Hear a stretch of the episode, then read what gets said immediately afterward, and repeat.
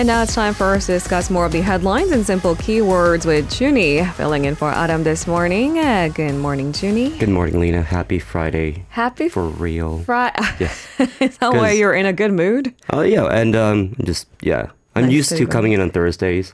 So we'd always used to say Happy Thursday Eve, wink, wink. But Y- yeah, right, right, yeah. right. It was supposed to be Friday Eve. We Yeah. tried to make it a big thing. Yeah. It kind of didn't stick, so No. we moved on. Yeah. It's officially a Friday, It so a Friday. fantastic. Yeah, it's great. Mm. Welcome back, Chuni. Thank you. Let's jump into keyword news portion of the day. So we're going to try to clarify some of these major headlines uh, for our listeners, Mm-hmm. and this is our first pick of the day. Chip war. So, President Yoon has promised his full support of Korea's semiconductor industry amid heightened global competition in the industry, which the president described as an all out war. So, double, triple down on semiconductor. I think the idea is go big or go home. There is no second place. Yeah, pretty strong words there. So Yeah. President Yoon held a meeting on Thursday, and he was joined by 60 uh, chip business rep- representatives, lawmakers, and some of his cabinet members to discuss to, to discuss ways to maintain Korea's very uh, tenuous lead in uh, memory chips, also support the development of next generation semiconductors, and secure the necessary materials, equipment, and labor for those efforts. And again, the president used some pretty strong vocabulary to describe what is at stake here, calling for a total war effort to win the battle for chips. And the stakes are high indeed because uh, chips are the bread and butter of Korea's exports. It takes up around 15% of all of our exports combined. Number's been fluctuating, but that's about where it's at. And also, it doesn't help that the entire industry is being disrupted by tensions between Washington United and States Beijing, and China, yeah, right, and other right. geopolitical issues around the globe. So, the Yoon government plans to expand R&D, uh, help smaller industry players become more competitive, and also strengthen legal protection of chip technology and patents. And this, according to a statement released by the Ministry of Trade, Industry, and Energy. And in particular, Korea is betting on new and emerging chip te- technologies such as processing in memory and system semiconductors. And these new products they hope to nurture by offering new tax breaks and also building this massive new uh, chip manufacturing cluster within the Seoul capital region.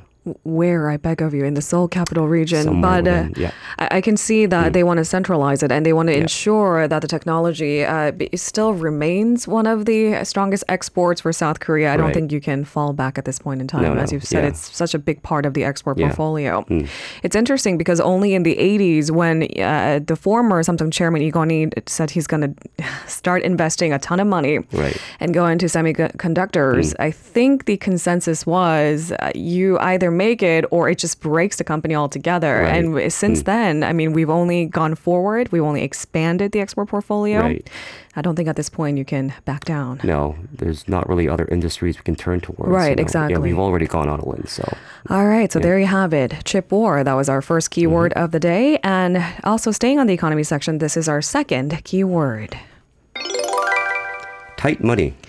So the Bank of Korea says it will maintain its tightening stance for the time being due to inflation hovering above the central bank's target level. I mean, even with previous announcements, I think we uh, we were reminded to uh, maybe manage our expectations, not be so charged with hope because. Yeah. it's such a delicate balance. Yes. Right? Uh, economy's not, a good, not in a good place right now. No, I think so. Uh, so the BOK reported uh, submitted a report to the National Assembly on Thursday, and it struck a very hawkish tone, saying it'll keep a tight monetary policy for a quote considerable period of time, citing persist- persistently high inflation. Right. So the BOK says it'll continue to monitor the pace of slowing inflation, economic downside risks, and also interest rate decisions by other major central banks around the world. Uh, the good news is inflation here in Korea has been trending down steadily, some fluctuations in between, after reaching a high of 6.3% last July. So consumer price growth slowed for the fourth consecutive month last month, rising 3.3% on year. And al- although this figure marks a decline from the 3.7% on year growth in April, and also the lowest level since the 3.2% rate seen in October 2021, it is still uh, it still remains well above the 2% target of the BOK. So they're not really comfortable with these figures. Okay.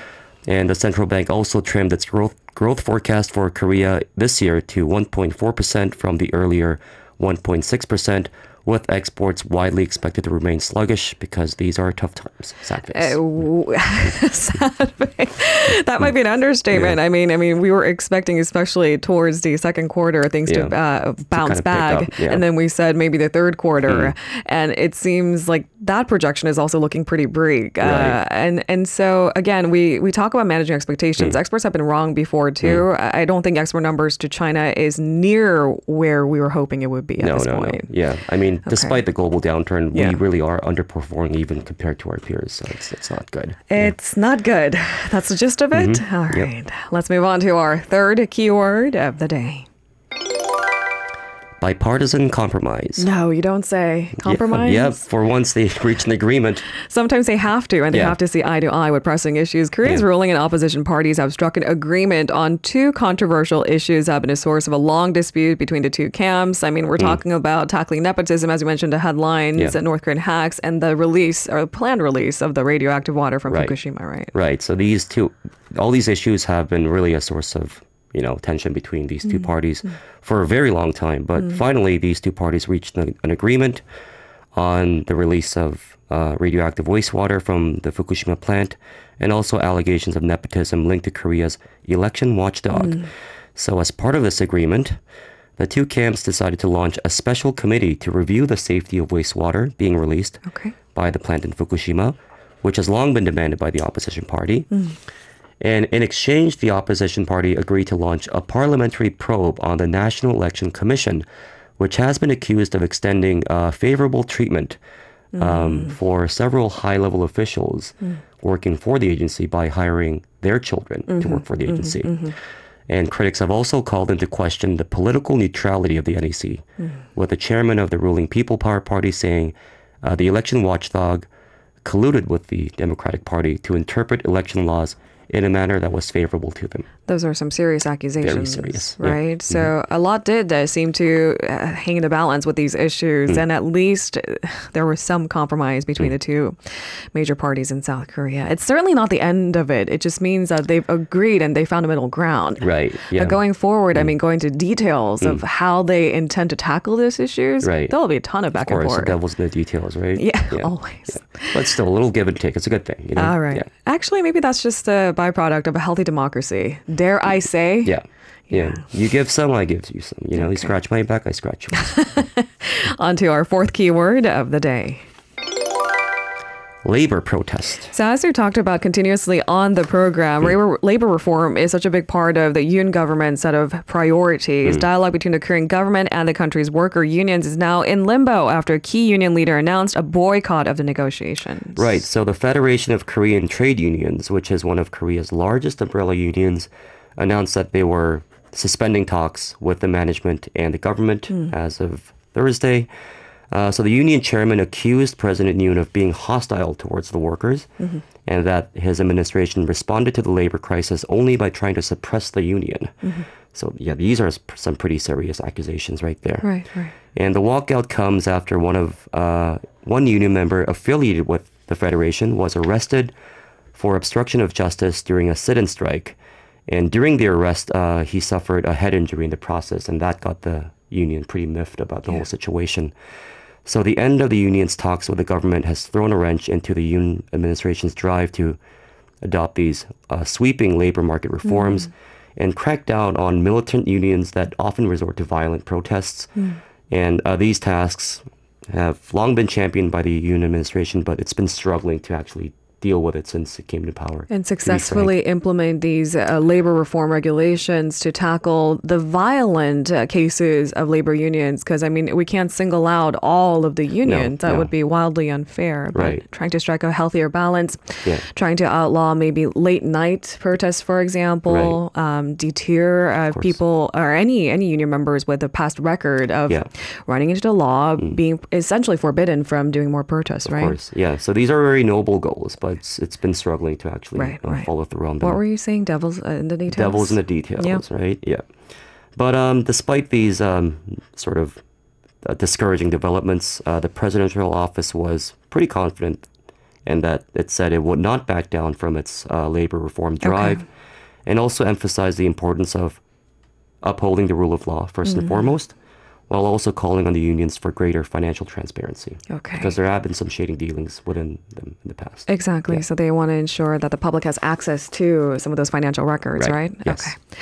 And with that, we move on to our final keyword of the day. AI learning. Ooh, I don't know how I feel about that. now we're right back to our tech section. Yeah. the Korean government says it will replace all textbooks with AI powered digital devices in schools nationwide by the year 2025. I mean, we say 2025 so nonchalantly. That's like barely two That's years two away. Mhm. Yeah. yeah, just two years from now. So Okay. all these paper textbooks will disappear. Out with paper, in with with, pa- digital devices. Yes, that seems to be the trend nowadays. So uh, we will have these digital textbooks fueled by AI, which will be used to teach mathematics, English, and other subjects to children from elementary to, all the way up to high school.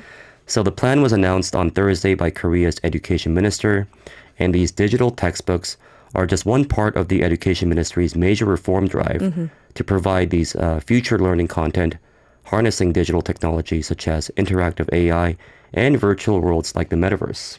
See, when you put it in these vague terms, it sounds so out of reach. yeah, But I mean, when you mm. put it into practice, it's not so frightening. In, in fact, Mm. it's it's pretty easy to understand. These interactive AIs are Yeah. Mm. essentially, you know, self-learning, but you know, predisposed contents that come from textbooks. They've Right. Mm-hmm. just turned it into a digital format, and you know, there could be maybe tutoring there. Yeah. But you know, these are all within our knowledge Mm-hmm. of existing textbooks. Right. It's just they're just benign, Yeah. very harmless beings. I, I think so. yeah. because you throw in things like metaverse and AI, and I, I Mm. think it might be mm. potentially misleading. Okay, mm. so clearly there are benefits of utilizing technology for greater good. I mean, we're talking about equal access to education. We'll never reach it, but we'll always fight for it, right? Right. So, mm. what are some of these benefits of utilizing tech right. By 2025 in elementary to high school settings? Yeah, it's not just about throwing a paper and just you know having all these fancy digital tools. Uh, the biggest uh, benefits that will come from these digital textbooks being touted by the ministry is that it enables personalized learning for every student, even if those students are in the same classroom and have the same instructors. Oh, because you'd imagine if it's one instructor and 30 students, or Yeah. how many students are there in a classroom? 30? 20? In my time, it was like 50 or 60. Now it's about 20, 15. Yeah, In my birth- Yeah, time. my times. Right, but my Yeah. Mm. point being, even if it's 20 students or 15 to 20 students, you can't imagine every single one of those students learning at the same speed with the same set of skills. So Right. Mm. ideally, this AI instructor or teacher might keep up with each student at a different pace. Right. So that's what it does. So the digital textbook, if you're a low achieving student, Mm-hmm. for example, it would recommend repetition of basic learning tasks to kind of strengthen your fundamental knowledge. Mm. Okay. If you're one of the brighter kids in class, then it would assign more difficult advanced learning tasks by having you write, say, essays and reports. cool, right? Should I should I fake it? Should I fake it and be like, I'm not that smart? Get the easier assignments. I'm just kidding. So what else? So the digital textbook will also include various on-screen tools uh, and displays to help students with special needs, Mm-hmm. and also provide services in other languages for students from international backgrounds. Okay. Yeah. So the Education Ministry plans to release its final guidelines in August for the development of these of these digital textbooks.